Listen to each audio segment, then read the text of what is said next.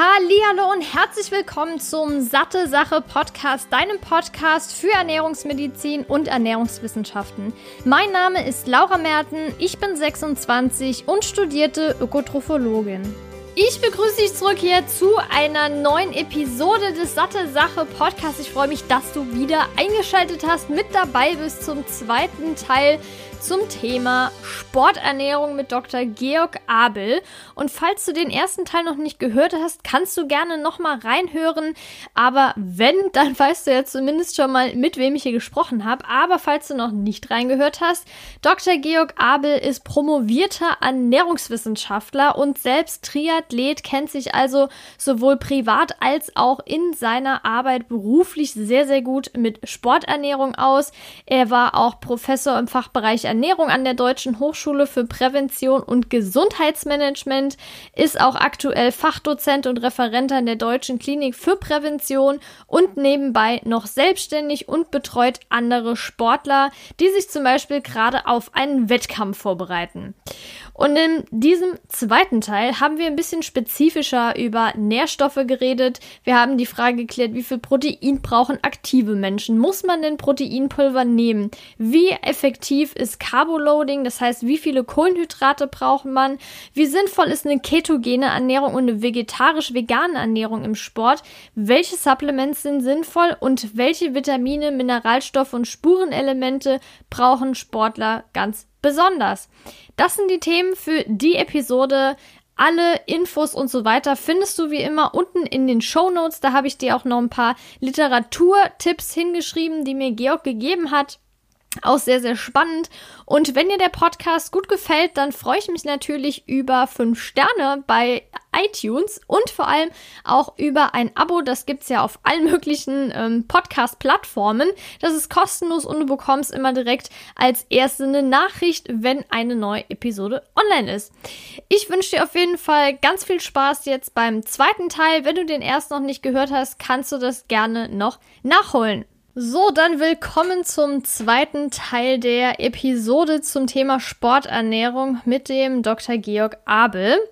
Ich freue mich, dass du weiterhin jetzt noch dabei bist und dass wir jetzt noch mal ein bisschen spezifischer auf die einzelnen Nährstoffe eingehen. Natürlich die Makronährstoffe, Protein, Kohlenhydrate und Fette, aber auch noch mal ganz kurz äh, zum Thema Mikronährstoffe was sagen. Wir hatten im ersten Teil schon kurz ähm, Elektrolyte angesprochen, die ja besonders wichtig sind, aber auch noch mal vielleicht ein bisschen genauer auf die Themen Omega-3-Fettsäuren eingehen, die du ja auch kurz angerissen hast, die wichtig für Regeneration, Immunsystem und so weiter sind. Aber aber auch nochmal spezifische Ernährungsformen wie die vegane Ernährung und ketogene Ernährung. Das sind auch die gewesen, die am häufigsten jetzt nachgefragt wurden. Und zum Schluss nochmal das Thema Nahrungsergänzungsmittel, weil das ja auch so ein Ding ist einfach äh, im Sport natürlich auch so, aber gerade im Sport, um Leistungen zu steigern, was funktioniert wirklich, was ist sinnlos, ist es überhaupt sinnvoll, was zu supplementieren und wenn ja, was? Ja, vielen Dank. Ich freue mich drauf auf das Gespräch. Ja, perfekt. Ich würde jetzt direkt mal mit dem Thema Protein anfangen. Wenn die erste Episode, also wenn du die erste Episode jetzt schon gehört hast, ähm, gab es ja schon einige Hinweise zum Thema Protein, dass das eben sehr, sehr wichtig ist für die Regeneration, das Immunsystem und so weiter. Aber jetzt möchte ich doch noch mal ein bisschen nachhaken, was denn so die bestverwertbarsten und empfehlenswertesten Eiweißquellen sind. Genau, also ähm, wenn wir jetzt äh, von Eiweißquellen sprechen und davon ausgehen, bestverwertbar, ähm, oder die bestverwertbarsten Quellen ähm, betrachten, geht es ja irgendwo darum, wie ähnlich ist das Aminosäureprofil, also die Bausteine der Proteinquelle der menschlichen Muskulatur, wenn es jetzt um die sportliche Leistungsfähigkeit geht oder Trainingsadaption in der Muskulatur. Und ähm, da sind natürlich an erster Stelle irgendwo tierische Proteinquellen den pflanzlichen ähm, etwas überlegen und dem menschlichen ähm, Aminosäureprofil am ähnlichsten. Ähm, aber natürlich las, lässt sich auch der Proteinbedarf über pflanzliche Quellen decken. Man kann das natürlich kompensieren durch eine entsprechende Mehraufnahme an pflanzlichen ähm, Proteinen, beispielsweise wenn man zu den Empfehlungen circa 0,2 oder 0,5 Gramm pro Kilogramm Körpergewicht extra zuführt, wenn wir rein pflanzliches Protein nutzen, äh, ob das Reisprotein ist, Erbsenprotein oder Sojaprotein. Ansonsten, ähm, was so die Proteinquellen ähm, oder auch die Aminosäuren angeht, ähm, haben wir im Anschluss an ein Training, da wollen wir ja möglichst ähm, optimal uns an den Trainingsreiz adaptieren, ähm, ist besonders günstig ähm, das Molkenprotein, wo wir einen hohen Anteil an den BCAAs, also an den verzweigkettigen Aminosäuren haben, Leucin, Isoleucin und Valin. Das ist eine ähm, ex äh, oder unterstützt die Proteinbiosynthese in der Muskulatur, eben insbesondere Leucin, was dies noch äh, weiter triggert ähm, zum ähm, Ergänzen zu dem entsprechenden Trainingsreiz, den wir gesetzt haben vor dem Schlafen im Gegensatz oder stärker antikatabol, so könnte man sich das auch merken, wäre ansonsten auch der Anteil ähm, der, der, des Caseinprotein, äh, wenn man das auch anrührt, wenn es jetzt in Form von einem Supplement zugeführt wird, ähm, bildet das auch eher so eine Gelschicht, so eine Puddingform, ähm, wird langsamer resorbiert. Das wäre eher so das Protein, was ähm, stärker antikatabol wirkt und daher vor dem Schlafengehen beispielsweise gut zugeführt ähm, werden kann, so dass wir über Nacht ähm, mit entsprechender Aminosäure mit entsprechenden Aminosäuren versorgt sind. Ja. Und wenn man jetzt von einem Lebensmittel ausgeht ähm, oder von dem typischen äh, jetzt von einem Milchprodukt, haben wir so einen Anteil von 80 ähm, Prozent Casein, 20 Prozent Molkenanteil ähm, grob, ähm, so dass ähm, wir mit beiden Fraktionen eigentlich jetzt so, so zum Beispiel so ein Magerquark vor dem Schlafengehen mit ein bisschen Banane oder auch ähm, ähm, paar Nüssen ähm, ganz gut geeignet sind und ähm, sich, äh, es sich gut schlafen lässt damit. okay. Und wie, also wir hatten jetzt geklärt, klar, bei der Proteinzufuhr sollte man auf jeden Fall auf das Aminosäurespektrum achten, dass es auch gemischt ist und nicht nur einseitig. Aber Jetzt kam noch mal die Frage, was vielleicht auch bei veganer Ernährung interessant ist, aber natürlich auch in einem höheren Trainingsbereich. Und zwar, ab wie viel Sportpensum braucht man denn Proteinpulver? Mhm. Ähm, also ab Sportpensum, ich, also die, die, die erste Frage wäre, wie viel ähm, äh, bei Proteinpulver äh, sprechen wir irgendwo von Nahrungsergänzung. Das heißt, Nahrungsergänzungen treten ja irgendwo dann ein, wenn wir es über die normale Ernährung nicht decken können. Wenn wir es aber schaffen, über die normale Ernährung auf diese Grammzahl von 1,5 bis 2 Gramm jetzt für den, für den Sportler zu kommen pro Kilogramm Körpergewicht und Tag, ähm, dann brauchen wir theoretisch erstmal keine Proteinpulver. Aber es macht, kann natürlich Sinn machen, gerade wenn wir jetzt wieder ähm, oder wenn wir jetzt Richtung Leistungssport schauen und uns ähm, vorstellen oder auch ambitionierter Breitensport, berufstätige Person, die zwei oder dreimal am Tag trainiert. Ähm, da bleibt natürlich nicht viel Zeit zum Einkaufen, nicht viel Zeit für die Lebensmittelzubereitung. Ähm, da kann es Sinn machen oder auch gerade für die Verdauung vor den Trainingseinheiten, ähm, also die, die Zeiträume sind sehr eng und da kann es Sinn machen, da kann man natürlich geschickt mit Proteinpulvern arbeiten.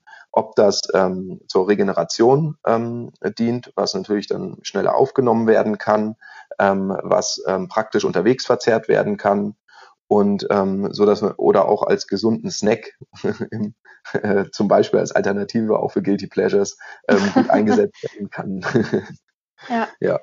Also ich von daher, man kann geschickt mit denen arbeiten, aber in erster Linie natürlich das immer als Ergänzung sehen. Wenn ich es schaffe, das über Ernährung, über natürliche Lebensmittel zu decken, wäre das immer die erste Wahl oder wäre wär da ein, äh, meine erste Empfehlung, ja. Ja, ja, würde ich auch sagen. Aber das Problem ist ja gerade bei pflanzlicher Ernährung, dass die Proteinquellen natürlich auch viele Ballaststoffe enthalten und dementsprechend noch sättigender wirken, als wenn man jetzt zum Beispiel Fleisch nimmt oder so mit so gut wie gar keinen Ballaststoffen. Und ich kenne das ja von mir. Ich habe generell Probleme, große Mahlzeiten zu essen. Ich kann zwar mhm. oft essen und ich kann auch viel essen, aber nichtsdestotrotz, wenn ich natürlich jetzt viele Bohnen, Linsen und so weiter esse, das sättigt natürlich auch sehr. Und ja. ich bin dann auch eher in Richtung Proteinpulver, um einen bestimmten Prozentsatz oder bestimmte Grammzahl an Protein auf jeden Fall schon mal darüber zu decken, weil je nachdem, da kommen wir auch nachher nochmal drauf zu sprechen, ähm, ja, wenn die Qualität und die Zusammensetzung von einem Proteinpulver sinnvoll ist, dann ist es natürlich besser, man trinkt am Tag einen Shake, als gar nicht auf die Proteinzufuhr zu kommen. Würde ich jetzt zumindest mal sagen.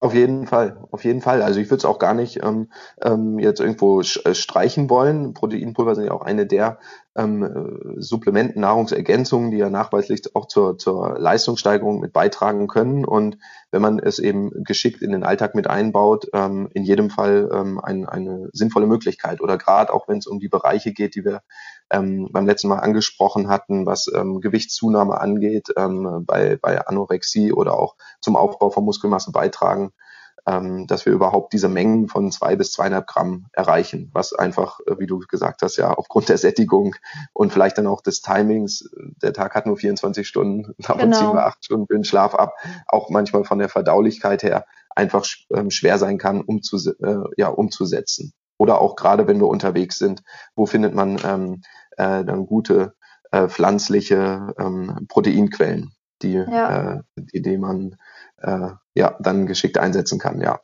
Ja, auf jeden Fall. Jetzt möchte ich aber noch ganz kurz auf das Thema Whey und Casein zu sprechen kommen, also Molke, Protein, Molke, Eiweiß. Und da stehe ich relativ kritisch dazu, ähm, weil das ja, also da kommt es natürlich auch nochmal stark auf die Qualität an, wie bei allem. Aber also das, was ich so zumindest mir angelesen habe, da kommt es natürlich auch nochmal drauf an aber dass das isoliert halt auch nicht so optimal ist. Wie ist denn so dein Kenntnisstand dazu? Ähm, du meinst das Isolat an sich? Genau. Ja, also davon würde ich, ein Isolat würde ich jetzt auch als erstes nicht für den Normalbürger empfehlen. Das ist natürlich ähm, zum einen preislich, Preis-Leistungs-Verhältnis sehr teuer. Ähm, und für den ähm, Freizeitsportler, selbst für den Leistungssportler, ob dann da nochmal zwei oder drei Gramm Fett beziehungsweise ähm, Kohlenhydrate mit dabei sind, wenn man jetzt ein Konzentrat weg vom Isolat geht, nutzt, ist das, ähm, ist das für die meisten gut zu verkraften. Das kann interessant sein bei Unverträglichkeiten, wenn man wirklich eine ähm, Laktoseunverträglichkeit hat ähm, oder für äh, Leute, die jetzt im Bodybuilding sind und ähm, auf die Bühne möchten, ähm, dann kann es natürlich Sinn machen, da auch auf 90, 95 Prozent Proteinanteil in einem Isolat zurückzugreifen. Ansonsten natürlich auch äh, kann das auch äh, gern oder würde ich ein, ein komplexes Protein, ob pflanzlich oder auch äh, gemischtes, ähm, Konzentrat zurückgreifen, wenn es überhaupt in, in Pulverform zugeführt werden soll als Nahrungsergänzungsmittel, ja, um das Training drumherum oder als Snack ähm, im Alltag. Ja, habe ich da an der Stelle die Frage richtig verstanden? Ja, auf jeden Fall. Okay, cool. Ähm, das zum Thema Protein. Ich hatte ja gerade gesagt, nachher gehen wir nochmal genauer auf Qualität von Nahrungsergänzungsmitteln und so ein. Da sprechen wir auch nochmal kurz über Proteinpulver. Da kann man ja auch einige Dinge beachten, wie zum Beispiel auch der Proteinanteil. Da ist ja auch nochmal verschieden und die Qualität. Ähm, jetzt geht's zum Thema Kohlenhydrate noch über und zwar dem sogenannten Carboloading. Ähm, darunter versteht man jetzt ganz grob gesprochen im Prinzip, dass ähm, ja vermehrte, die vermehrte Aufnahme von Kohlenhydraten, um auch die Glykogenspeicher zu füllen. Ähm, ich kenne das von meinem Papa, da war es damals so, dass er vor diesen Marathons ähm, immer den Abend davor so eine Pasta-Party gemacht hat. Also da gab es dann immer von dem Veranstalter so eine Pasta-Party. Da konnte dann jeder unlimited Pasta essen mit einer Tomatensauce. Macht das denn Sinn oder ist es so dass man sagen kann, ja, das kann man machen, aber bringt jetzt nicht so viel. doch, doch, das macht in jedem Fall Sinn. Die, die, die, die Pasta-Party, ob die einen Tag oder zwei Tage vorher durchgeführt wird. Wir hatten es beim letzten Mal ja auch schon so kurz angesprochen. Ähm, die, die Ernährung wird in Anführungszeichen süßer und leckerer, je näher wir uns dem Wettkampf nähern, ähm, wenn man das so zusammenfassen möchte. Und es geht ja darum, also wenn wir 500, 600 Gramm Kohlenhydratspeicher haben, ähm, die möglichst maximal aufzufüllen. Und das ähm, dadurch, dass die Speicherkapazität einfach begrenzt ist im Körper, ähm, versuchen wir natürlich gerade in dem äh, letzten, in den letzten ja, 24, 48 Stunden vor einem Wettkampf da massiv ein Kohlenhydratladen zu ähm, ja, durchzuführen und möglichst die vorhandenen Speicher zu maximieren oder sogar leicht ähm, ähm, ja, zu, zu erhöhen durch die betonte Kohlenhydratzufuhr. Und da sind ja so die Empfehlungen der ähm, Fachgesellschaften, die da Richtung 10 bis 12 Gramm pro Kilogramm Körpergewicht gehen. Wenn wir uns vorstellen, der normal äh, oder ein, ein, ein ähm, Durchschnittsperson hat 500 bis 600 Gramm Speicherkapazität für Kohlenhydrate und wir führen ähm, 700 Gramm am Tag zu, die letzten drei Tage vorher ähm, kommen wir schon so ziemlich dahin, dass wir die ähm, maximal auffüllen können. Liefern uns dann für den Wettkampf ja ungefähr im Bereich 2000 bis 2500 Kilokalorien, also auch hier stark begrenzt. Das heißt, hier wird auch die Wettkampfernährung dann im Anschluss natürlich ähm, oder gewinnt an Bedeutung. Und ähm, das ist der Sinn dahinter und von daher macht es auch äh, durchaus noch Sinn, diese Pasta-Partys oder Potato-Party oder Reis-Partys, ja. was es auch an Kohlenhydratquellen gibt, ähm, in den letzten ähm, 24, 48 Stunden vorher oder auch 72 bis zu 72 Stunden vorher ja bewusst durchzuführen. okay, gut. Äh, ja, ich meine, das ich hätte, kann mir auch nicht vorstellen, dass sie sowas machen würden, wenn es gar keinen Sinn ergibt. Aber wie du ja eben auch schon oder in der letzten Episode gesagt hast, dass es eben super wichtig ist, auch diese Speicher aufzufüllen. Aber jetzt kommen wir mal zum ganz krassen Gegenteil, wenn wir über Fette sprechen. Es gibt ja viele Sportler, die auf ketogene Ernährung schwören. Das bedeutet also, dass man so gut wie gar keine Kohlenhydrate isst. Ich, wenn ich mich jetzt nicht täusche, sind es, glaube ich, maximal 50 Gramm am Tag. Ähm, das ist ja jetzt wie gesagt, ein ganz, ganz krasses äh, Gegenteil davon. Macht das denn Sinn oder kann das dann auch zu Leistungsabschwächung kommen? Hm. Ja, also ich würde es als pauschale Empfehlung auch nicht aussprechen, dass es und leistungsfördernd ist. Ähm, man kann aber natürlich gezielt bei einzelnen Mahlzeiten ähm, damit spielen, die Kohlenhydratanteil zu senken. Ähm, also auch hier ist jetzt wieder die Frage, um welche Sportart handelt es sich, um welche Trainingseinheit handelt es sich und um ähm, an den Anfang der letzten ähm, Folge zu, äh, zurückzugehen, ähm, welches, äh, welche Energielieferanten nutze ich jetzt für meine sportliche Belastung, um ATP zu erzeugen. Ähm, wenn ich mich ganz gering belaste, bei geringer Belastungsintensität, mache einen Grundlagenlauf, ziehe ich viel Energie ja nur aus dem aeroben Stoffwechsel oder auch aus den Fetten. Ähm, ob die dann extern zugeführt werden oder aus dem körpereigenen Fettgewebe stammen, ähm, hängt dann ja dann davon ab, ob ich gerade was gegessen habe oder nicht.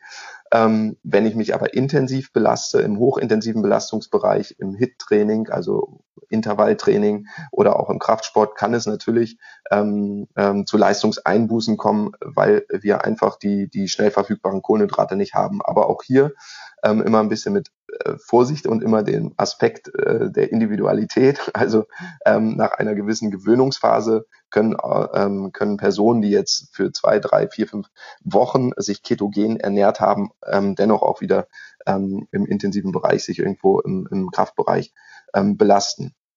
Ähm, da gibt es sogar Beispiele aus dem, auf de, aus dem Profibereich, auch im Langstrecken-Ausdauerbereich, ähm, auch Unterschiede. Bei dem einen funktioniert es gut, bei dem, bei dem anderen weniger. Also ein Schweizer Profi, der macht das auch ähm, sehr intensiv mit der ketogenen Ernährungsweise im Triathlon-Bereich. Bei dem funktioniert es sehr gut. Ähm, also der hat natürlich einen äh, optimalen Fettstoffwechsel ähm, und ähm, trainiert seinen Fettstoffwechsel maximal. Jetzt ist natürlich immer so die Frage, ich kann ihn unterstützen durch eine ketogene Ernährungsweise, durch Verzicht ähm, auf Kohlenhydrate.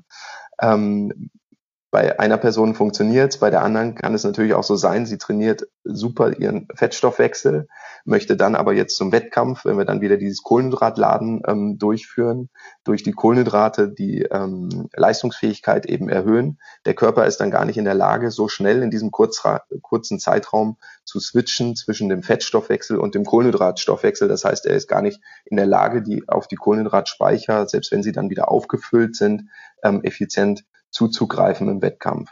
Kann ja auch gefährlich sein. Also man sagt ja auch gerade bei der ketogenen Ernährung, dass man eine langsame Übergangsphase haben soll. Sowohl wenn man sich ähm, entscheidet, ich mache jetzt mal eine ketogene Phase, soll man das auch nicht von heute auf morgen machen und genauso auch andersrum. Also das auf jeden Fall beachten. Gerade bei Keto ketogener Ernährung finde ich es super, super wichtig, dass man sich da sehr damit auseinandersetzt. Und es gibt ja natürlich einen Unterschied, ob man wirklich in dieser äh, Ketose drin ist oder halt nicht. Also da sollte man dann auf jeden Fall, gibt es ja mit pH-Streifen, kann man das ja messen. Ähm, und da halt ähm, auf jeden Fall drauf achten, weil das ist auch eine Ernährung, die zur Mangelernährung kommen kann ähm, und damit definitiv äh, eingiebig auseinandersetzen. Genau. Und gerade so die, die, die Phase, die Übergangsphase ist natürlich irgendwo kritisch. Da befinden wir uns ja irgendwo in einem kurzfristigen Hungerzustand, ähm, wo mhm. natürlich die Cortisolspiegel auch ähm, an, die, an die Decke gehen. Das heißt, so in dieser Umstellungsphase irgendwo auch wieder bewussten äh, auf die Proteinzufuhr zu achten, dass eben keine Immunsubstanzen, keine Muskulatur mit angegriffen wird.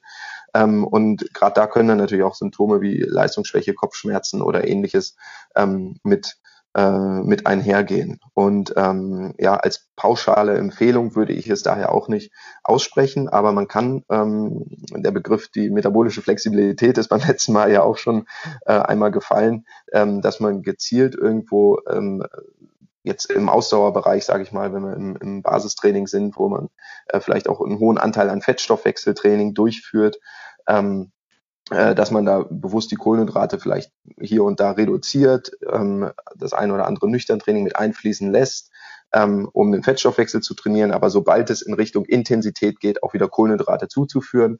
Auf der einen Seite natürlich, um die Energieflussrate, ähm, Energiebereitstellung sicherzustellen. Auf der anderen Seite aber auch, um die metabolische Flexibilität. Also das ist ja, zeichnet ja irgendwo auch einen gesunden Organismus aus, ist er in der Lage, mit Kohlenhydraten und mit Fetten zu arbeiten, zu trainieren und darauf auch vorzubereiten, dass der Körper für beides in der Lage ist. Von daher würde ich ähm, pauschal nicht dazu raten und das unterstützen eine ketogene Ernährungsweise. Und du hast es eben auch angesprochen, ähm, Nährstoffmängel sind ähm, auch äh, oder die Gefahr für Nährstoffmängel ähm, besteht oder ist erhöht und ähm, sondern eher Richtung, wenn man Richtung periodisierter Kohlenhydratzufuhr sich das überlegt, ähm, also was ist das Ziel meiner Trainingseinheit? Ist es intensiv, führe ich Kohlenhydrate zu? Ist es nicht intensiv?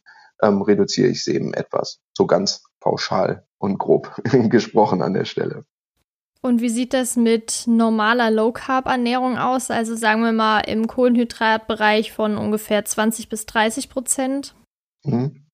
Ähm, ja, würde ich, würde ich dem sogar, ähm, würde ich dem sogar anschließen. Also es ist immer die Frage, wie, ähm, äh, wie stelle ich meine Energieverfügbarkeit für die, für den Trainingsreiz sicher. Ähm, wir sind ja jetzt gerade so in dem Bereich der, oder im Bereich der Sporternährung. Und ähm, wenn ich es schaffe, dann einfach meine Kohlenhydrate, man kann das ja gezielt so machen, um die Trainingseinheiten zuzuführen. Das heißt, unmittelbar davor währenddessen und nach der Trainingseinheit, immer abhängig von der Belastungsdauer und Belastungsintensität, da die Kohlenhydrate zuführe, mich aber sonst eher Kohlenhydrat reduziert ernähre, ähm, kann ich eigentlich sehr gut damit fahren, ähm, äh, die, die Leistungsfähigkeit, den Fettstoffwechsel gezielt zu unterstützen. Wenn wir jetzt im Ausdauerbereich sind, ist das natürlich auch immer so ein bisschen saisonal bedingt, wenn es Richtung Wettkampfvorbereitung geht, die Intensitäten vielleicht zunehmen, ähm, äh, die Wettkampfverpflegung geübt werden muss. Ähm, da verschiebt sich dann natürlich wieder ein bisschen das Verhältnis Richtung ähm, Kohlenhydrat betonter. Aber man kann da gezielt so Phasen mit, mit einschieben und einbauen oder auch gerade für den Freizeitbreitensportler Low Carb Ernährung im Alltag und um den Sport oder die Laufgruppe, wenn das intensiver ist, äh, wo, äh, wenn man sich mit Freunden oder Kollegen trifft, ähm, Kohlenhydrate zuführen und ansonsten im Bürostuhl eher ein bisschen Kohlenhydrate reduzieren.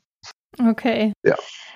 Ja, sehr, sehr spannend. Ich möchte jetzt noch mal ganz kurz zum Thema vegan die Frage stellen. Also es ist ja wirklich eine sehr offene Frage und kann man wahrscheinlich auch nicht so beantworten. Aber vielleicht kannst du mal so ein paar Stichpunkte ansprechen. Die Frage lautet, ist eine vegane Ernährung gesund als Sportler? ja, also Sie ist dann gesund, ähm, wie jede andere Ernährungsform auch, wenn ähm, äh, eine bedarfsgerechte Deckung der Nährstoffe äh, garantiert wird oder durchgeführt werden kann. Ähm, vegane Ernährung für Sportler, ähm, zumindest in der Literatur sind da die, die ähm, Hinweise noch nicht äh, konsistent in eine Richtung, zumindest mir nicht bekannt, ähm, sondern zeigt weder Leistungsvorteile noch Nachteile. Ähm, entscheidend ist einfach, dass alle essentiellen Nährstoffe zugeführt werden. Ähm, Problem oder Herausforderung bei der veganen Ernährung ist natürlich, dass wir gewisse Lebensmittel einfach aus unserer Auswahl streichen in der Zufuhr.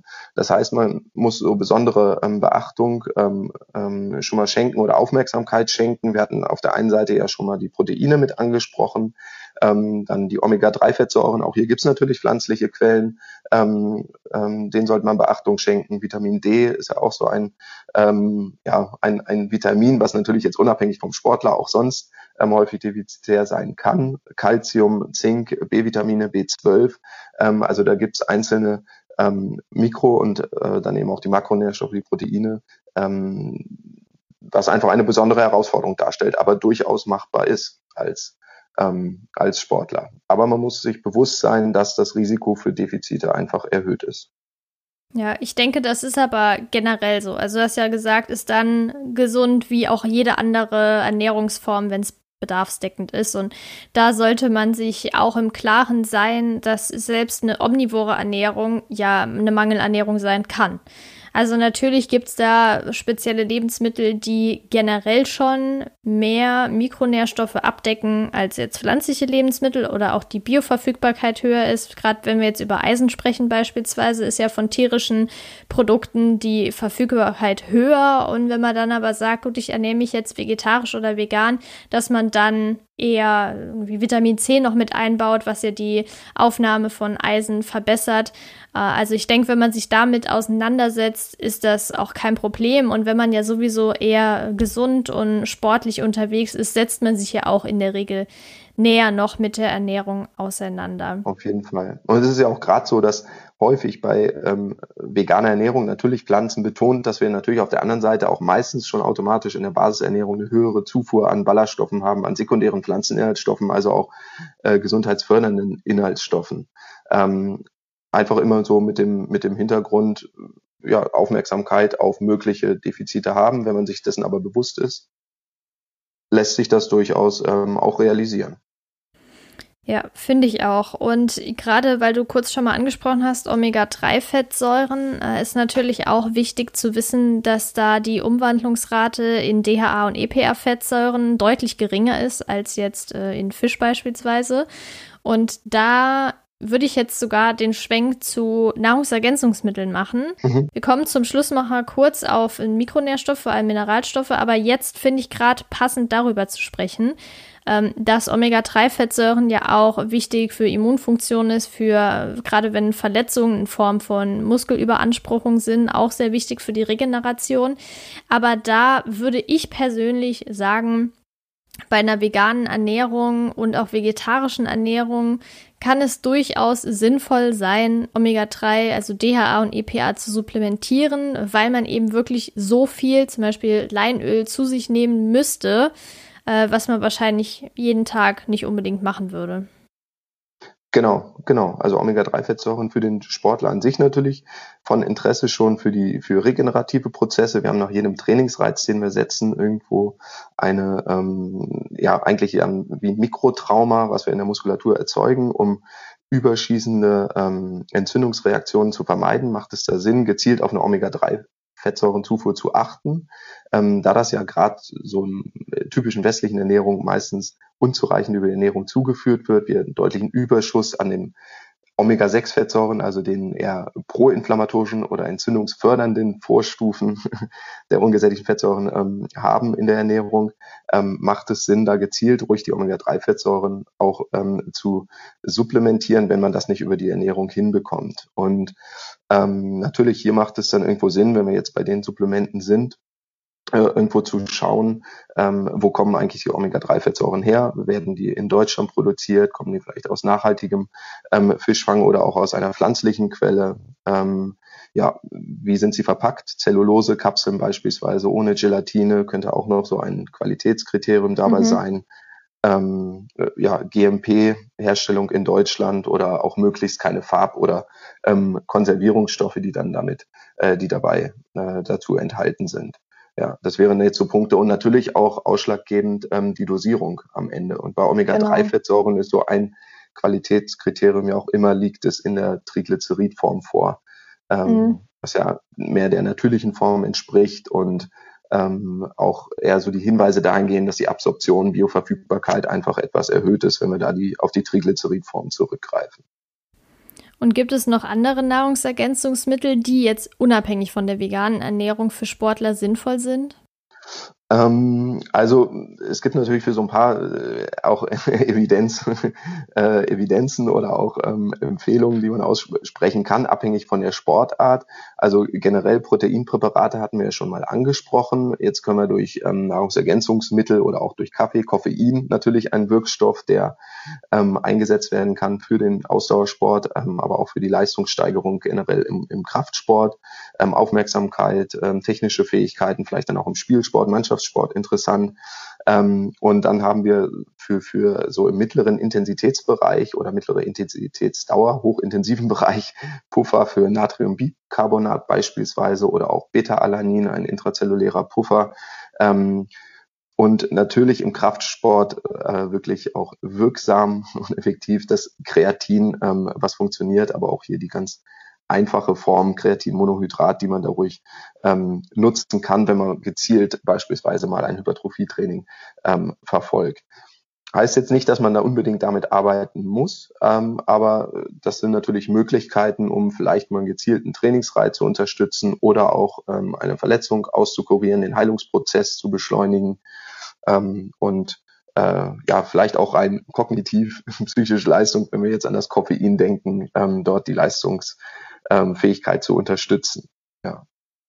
Und wie sieht es mit BCAAs aus, also diesen verzweigkettigen Aminosäuren, Valin, Isoleucin und Leucin? Macht das Sinn? Ähm, also es gibt ja Hinweise, dass sie irgendwo äh, die Müdigkeit herauszögern können, beispielsweise uns lange ähm, belastet haben, dadurch, dass sie dann Tryptophanaufnahme ins Gehirn verlangsamen, Serotonin, Müdigkeit dadurch reduzieren, wenn wir Langzeitausdauerbelastung haben. Ähm, aber ich würde an oder auch ähm, zur Regeneration oder beim Fettstoffwechseltraining antikatabol wirken, weil das natürlich die Aminosäuren sind, die ansonsten aus der Muskulatur genutzt werden.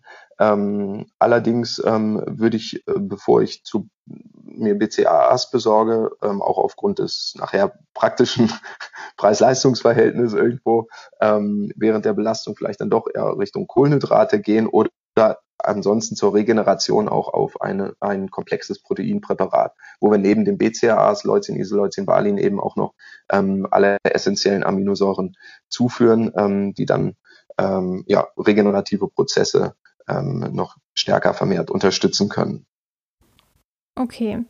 Und jetzt hatten wir eben ganz kurz oder du vor allem jetzt Natrium angesprochen. Es gibt ja kritischere ähm, ja, Mineralstoffe, die über den Schweiß auch ausgeschieden werden. Und wenn man jetzt viel schwitzt, umso mehr. Macht es denn Sinn, nach so, oder du vor allem, hast du das schon mal gemacht, so ein Elektrolytgetränk zu trinken, wenn du jetzt einen mehrstündigen Triathlon hinter dir hast? Ja, also meistens ist das ja dann so ein, ein, ein Kombipräparat, ähm, wo ich auf der einen Seite natürlich irgendwo die ähm, äh, B-Vitamine mit drin habe, äh, Calcium, Zink, äh, Kalium, aber auch Natrium natürlich enthalten habe, Kohlenhydrate und Proteine. Ähm, und äh, darüber macht es in jedem Fall auch Sinn, dann ähm, die, die Schweißverluste ähm, mit auszugleichen. Natürlich auch wir Richtung Magnesium denken, ist ja auch für viele ein kritischer Nährstoff, wäre auch noch so ein, ein ähm, eine Nahrungsergänzung, an die man mal ähm, denken kann, mit ja, 300, genau. 400 Milligramm ähm, am Tag.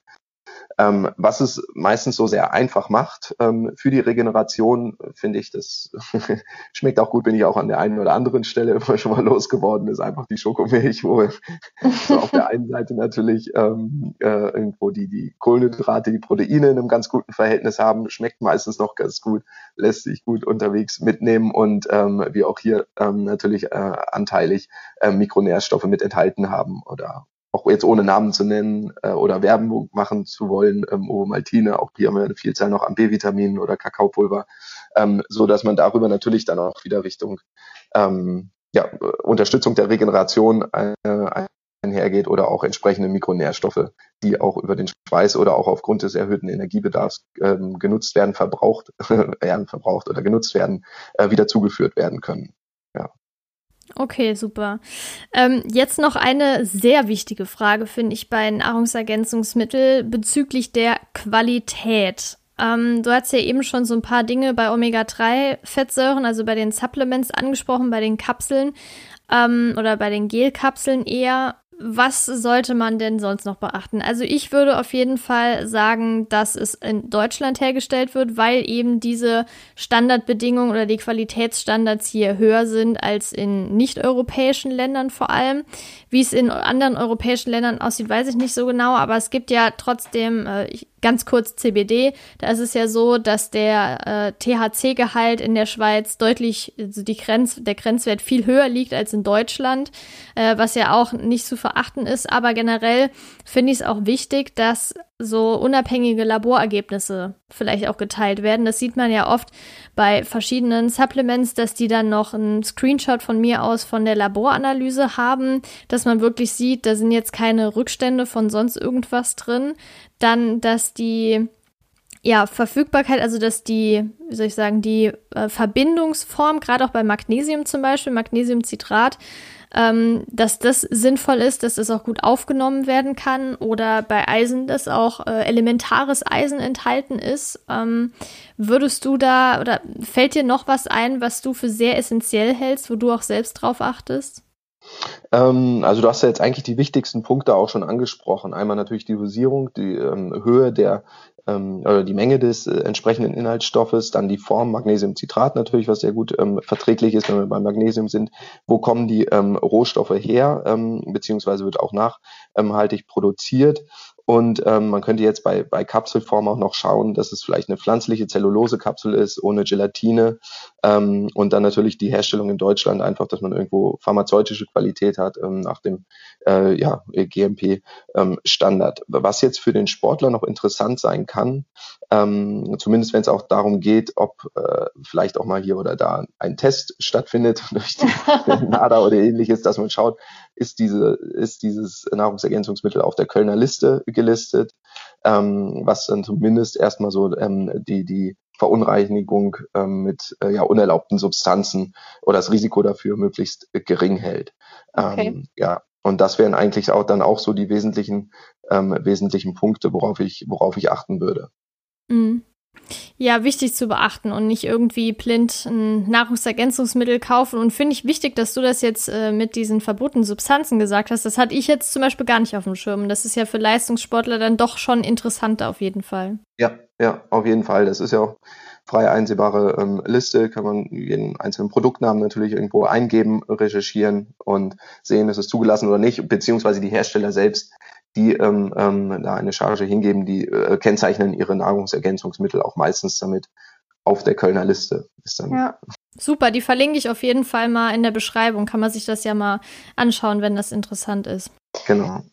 Ähm, jetzt ist mir noch eine Sache bezüglich Nahrungsergänzungsmittel eingefallen. Ich weiß nicht, ob du da jetzt gerade was parat hast. Und zwar MSM, also Methylsulfonylmethan, äh, was ja eine Schwefelverbindung ist. Das wird ja mittlerweile, also zumindest habe ich das in den letzten vier, fünf Jahren mitbekommen, also häufiger mitbekommen, dass es ja gerade bei Gelenkschmerzen empfohlen wird. Macht das auch Sinn für Sportler? Ähm, tendenziell natürlich macht das auch Sinn. Dann für Sportler. Ähm, wissenschaftliche Evidenz ist jetzt nach meinem Kenntnisstand noch nicht hundertprozentig gegeben, dass ich jetzt hingehen würde. Da würde ich direkt eine Empfehlung für aussprechen. Da könnte man mhm. jetzt gerade was Gelenkschmerzen, arthrotische Veränderungen und ähnliches ähm, angeht, natürlich auch Richtung Glucosaminsulfat, Chondroitinsulfat gehen und in Kombination mit Omega-3-Fettsäuren ähm, zur, zur Entzündungshemmung. Ähm, auch hier würde ich aber sagen, ist auf ein, ein hochwertiges Produkt, wenn wir darauf zurückgreifen und ob es ein Placebo-Effekt ist oder nicht, solange es nicht schadet und jemand hat Probleme und äh, es würde beitragen zur Linderung der Probleme, ähm, klar, kann, lässt sich das natürlich auch für den, für den Sportler dann anwenden, in jedem, in jedem Fall, ja. Ja. Ich selbst habe es da an der Stelle, ich habe das auch schon mal ähm, ausprobiert, hatte jetzt nicht den Effekt äh, oder spürbaren Effekt dadurch ähm, ähm, erhalten. Ähm, ist natürlich auch immer ganz schwer runterzubrechen äh, oder das auf ein, ein Nahrungsergänzungsmittel runterzubrechen, wenn man das alles immer im Kontext von einer äh, gesamten Lebensweise und Ernährungsweise sieht. Ja. Ja, ich glaube, also ich habe das oft in Zusammenhang mit rheumatischen Erkrankungen natürlich gelesen, gerade für die Gelenke natürlich. Ähm, aber man kann es einfach mal testen. Ähm, ich wüsste jetzt auch nichts, was in normaler Konzentration schädlich sein kann, wenn man sich nicht wohl damit fühlt, natürlich weglassen. Äh, aber wie du gesagt hast, ähm, oder wie wir jetzt auch schon ja, festgestellt haben, man sollte natürlich immer überlegen, brauche ich dieses Nahrungsergänzungsmittel oder werfe ich mir das jetzt einfach unnötig ein? Ja. Also da gegebenenfalls, je nachdem, bei Zink ist es ja schwierig, aber bei bestimmten ja, Mineralstoffen, Vitaminen das im Blut kontrollieren lassen, um dann zu sehen, macht das für mich Sinn? Brauche ich das überhaupt? Ähm, oder zum Beispiel, wie du gesagt hast, diese Teststreifen für Natrium, also für Salz, was auch äh, während dem Sport quasi über den Schweiß ausgeschieden wird. Ähm, ist es sehr viel bei mir? Sollte ich da eher drauf achten? Sollte ich da vielleicht mal ein bisschen mehr salzen beim Essen oder halt gegebenenfalls auch mal Salz in eine ähm, Apfelschorle, sage ich jetzt einfach mal, reinmischen, um das auszugleichen? Oder ist es bei mir eigentlich gar nicht so wirklich nötig? Genau, genau. Das zeigt sich ja bei den Personen. Eventuell auch kann das ja so weit führen, dass man eine Krampfneigung hat, wenn man sehr viel mhm. Natrium verliert während des Sports. Ähm, oder auch Magnesium. Kann, oder ja, Magnesium ist ja manchmal so ein bisschen kritisch, ist ja auch relaxierend irgendwo, wenn man das Überdosen nachher zu hoch zuführt, kann es natürlich auch irgendwann ab, abführend wirken. Also muss man auch so ein ah, bisschen ja, das stimmt, ja. sollte man drauf sensibel immer, immer sein, das vielleicht besser, besser hinterher. Aber da dann vielleicht ein äh, Magnesium- und Calciumhaltiges Mineralwasser. Also da kann man ja in der Regel nichts falsch machen, wenn man davon Liter trinkt. Nee, genau, das ist auf, auf jeden Fall schon mal sinnvoll. Und dann kann man natürlich zu den kritischen Nährstoffen, also Eisen ist natürlich auch immer ein Thema, gerade wenn es vegetarische, vegane Ernährungsweise geht, ähm, dass man, dass man da die Spiegel auch ruhig mal anhand des, ja, einfach das wirklich im, im Blut mal überprüfen lässt. Auch Vitamin D kann natürlich in dem Zusammenhang interessant sein. Ähm, Wer möchte auch den Omega-3-Index, gibt es ja auch mittlerweile die Möglichkeiten, das zu untersuchen ähm, und dahingehend dann einfach wirklich ähm, gezielt die Nahrung ergänzen. Das heißt ja auch Nahrungsergänzungsmittel, deswegen pauschal ähm, ja. ja. für die Kohlenhydrat-Proteinpräparate auf, äh, für, für die Praxis und für die Umsetzung im Wettkampf immer sinnvoll. Aber wenn es dann wirklich so um ähm, einzelne ähm, Mikronährstoffe, Vitamine geht, ähm, würde ich das dann auch ähm, eher gezielt supplementieren. Ähm, je nachdem, ob ein Mangel oder Unterversorgung irgendwo stattfindet oder wenn es eben auch über die Ernährung einfach nicht gedeckt werden kann. Ja, sehr gute abschließende Worte würde ich genauso unterschreiben. Und ich denke, wir haben jetzt auch so das Wichtigste zu diesem Thema Nährstoffe besprochen, Nahrungsergänzungsmittel, spezifische Ernährungsformen wie Veganis Veganismus, ja, Veganismus und ketogene Ernährung. Hast du denn noch irgendwas aus deiner Praxiserfahrung, was dir oft begegnet? Ähm, also ich muss auch sagen, an dieser Stelle, das meiste ist ähm, ja irgendwo ähm, angesprochen worden. Ähm, ich denke immer, dass ähm, man irgendwo, was, was ich immer noch wichtig finde, ist einfach, dass man auch so das äh, eigene Körpergefühl mitspielen lässt. Mhm. Der Körper ist ein wunderbares Feedback-System oder verfügt über ein Feedback-System ähm, und dass man nicht irgendwo versucht, dogmatisch einer Ernährungsform oder Lebensweise äh, zu, zu folgen ähm, oder jetzt der Sporternährung da ganz äh, streng verfolgt und sagt, dass das und das muss alles stimmen, sonst, äh, sonst, sonst kann ich meine Leistung nicht bringen. Das kann ja auch verrückt machen, sondern da auch irgendwo so immer so, so, so die Lockerheit und das natürliche Körpergefühl mit mitschwingen und mitsprechen lässt. Und ähm, der, der Körper ist da schon ein ganz gutes Feedback-System und auch immer so dieses, diesen Spiel für die Guilty Pleasures dabei lassen. Ja. Dann macht Finde ich sehr gut. Auch Spaß und ähm, die Psyche ist ja oder die mentale Komponente gerade im Sport ähm, spielt ja, ja eine äh, ja nicht unerhebliche Rolle. Genau. Also ich finde auch, dass man da auf seinen Körper hören sollte und alle Angaben sind ja ungefähre Anhaltspunkte. Wenn man jetzt wirklich sage ich mal, da einsteigt und sich unsicher ist, dann hat man natürlich erstmal einen guten Anhaltspunkt, aber wichtig ist natürlich, dass das angepasst werden soll. Also wenn ich jetzt zum Beispiel merke, boah, also so ketogene Ernährung ist gar nichts für mich, muss man das jetzt auch nicht unbedingt testen. Also ich hatte natürlich auch schon mal überlegt, durch Studium weiß ich ja auch, worauf man achten sollte. Ich könnte das ja ohne Probleme mal testen, aber ich habe einfach keinen Bock drauf. Und wenn man jetzt genauso wenig Lust hat, äh, sich so streng vegetarisch oder vegan zu ernähren, dann finde ich es halt, also natürlich ist es sinnvoll, wenn man mal drauf achtet nicht so viel tierische Produkte isst, gerade aus dem ökologischen Aspekt. Ähm, und weil halt pflanzliche Produkte auch sehr viele gesundheitliche Vorteile bieten. Aber wenn man jetzt sagt, boah, ich könnte mich niemals vegan ernähren, sich da so richtig zu kasteien und einem geht's dann psychisch total kacke, äh, dann würde ich sagen, äh, guck drauf, dass du halt einen guten Pflanzenanteil in deiner Ernährung hast. Aber wenn du dann unbedingt irgendwelche Milchprodukte oder Eier drin haben willst, meine Güte, dann guck halt, dass es aus einer guten, also gute Herkunft ist und so und vielleicht Bio etc. Genau, Genau das würde ich auch so ähm, unterschreiben. Immer eine, die ganz große individuelle Komponente, ähm, ökologische Aspekte natürlich auch mit einfließen ähm, lassen. Was ist für mich umsetzbar, langfristig umsetzbar, ohne jetzt da Crash-Diäten, Crash-Ernährungsformen ja. oder ähnlichem ähm, genau. ähm, zu folgen, ähm, sondern da auch so den, den ja, gesunden äh, Menschenverstand dann ähm, mitspielen zu lassen. Ja. Perfekt. Ähm, ja, ich fand es nochmal sehr, sehr interessant, nochmal neue Erkenntnisse gewonnen und äh, ich denke, die Zuhörerinnen und Zuhörer ebenfalls. Ich hoffe, ähm, ja. Also mir hat sehr viel Spaß gemacht. Ähm, stehe auch gern für weitere Fragen in welcher Form, ja, wenn welche kommen sollten, auch zur Verfügung. Und ähm, ja, vielen Dank auf jeden Fall schon mal an dieser Stelle für die für die Einladung und das gute, nette, schöne Gespräch ja, und hoffentlich dir. auch lehrreiche oder Inhalts. Äh, hoffe auch, dass da der ein oder andere Zuhörer auch was mitnehmen konnte. Ja. Mit Sicherheit. Und ich würde auch gerne deinen Instagram-Account unten verlinken in der Beschreibung. Dann kann man dich ja da auch nochmal fragen, oder? Genau, sehr gerne. Ähm, in näherer Zukunft soll es auch eine, wird es auch eine Homepage geben. Ähm, ist gerade noch im Aufbau. Könnte man vielleicht zu einem späteren Zeitpunkt ansonsten auch nochmal ähm, äh, dazu tun. Genau. Oder halt, wahrscheinlich verlinkst du es dann auch bei Instagram. Aber nichtsdestotrotz kann man dich ja da auf jeden Fall bei einer Frage anschreiben. Sehr gerne, ja. Sehr gerne. Perfekt, dann danke ich dir auch für den zweiten Teil hier. Äh, wir sind ja jetzt schon über zwei Stunden am Quatschen, aber es war wirklich sehr, sehr aufschlussreich, lehrreich. Und ich wünsche dir ja, einen schönen Resttag noch äh, und viel Erfolg bei deinen weiteren ja, Wettkämpfen, Trainingsanheiten. Ich hoffe, dass sich das mit Corona ähm, irgendwann im Laufe der nächsten Monate oder vielleicht Jahre leider nochmal normalisiert. Genau, ja vielen Dank. Das äh, kann ich nur ähm, zurückgeben und freue mich dann äh, ja auf das nächste Aufeinandertreffen, in welcher Form oder wo das dann auch sein wird. Finde es auf jeden Fall sehr ähm, sehr gut und sehr schön, was ähm, ihr oder du hier auf ähm, die Reihe ähm, auf die auf die Beine gestellt hast mit dem Podcast. Vielen Dank.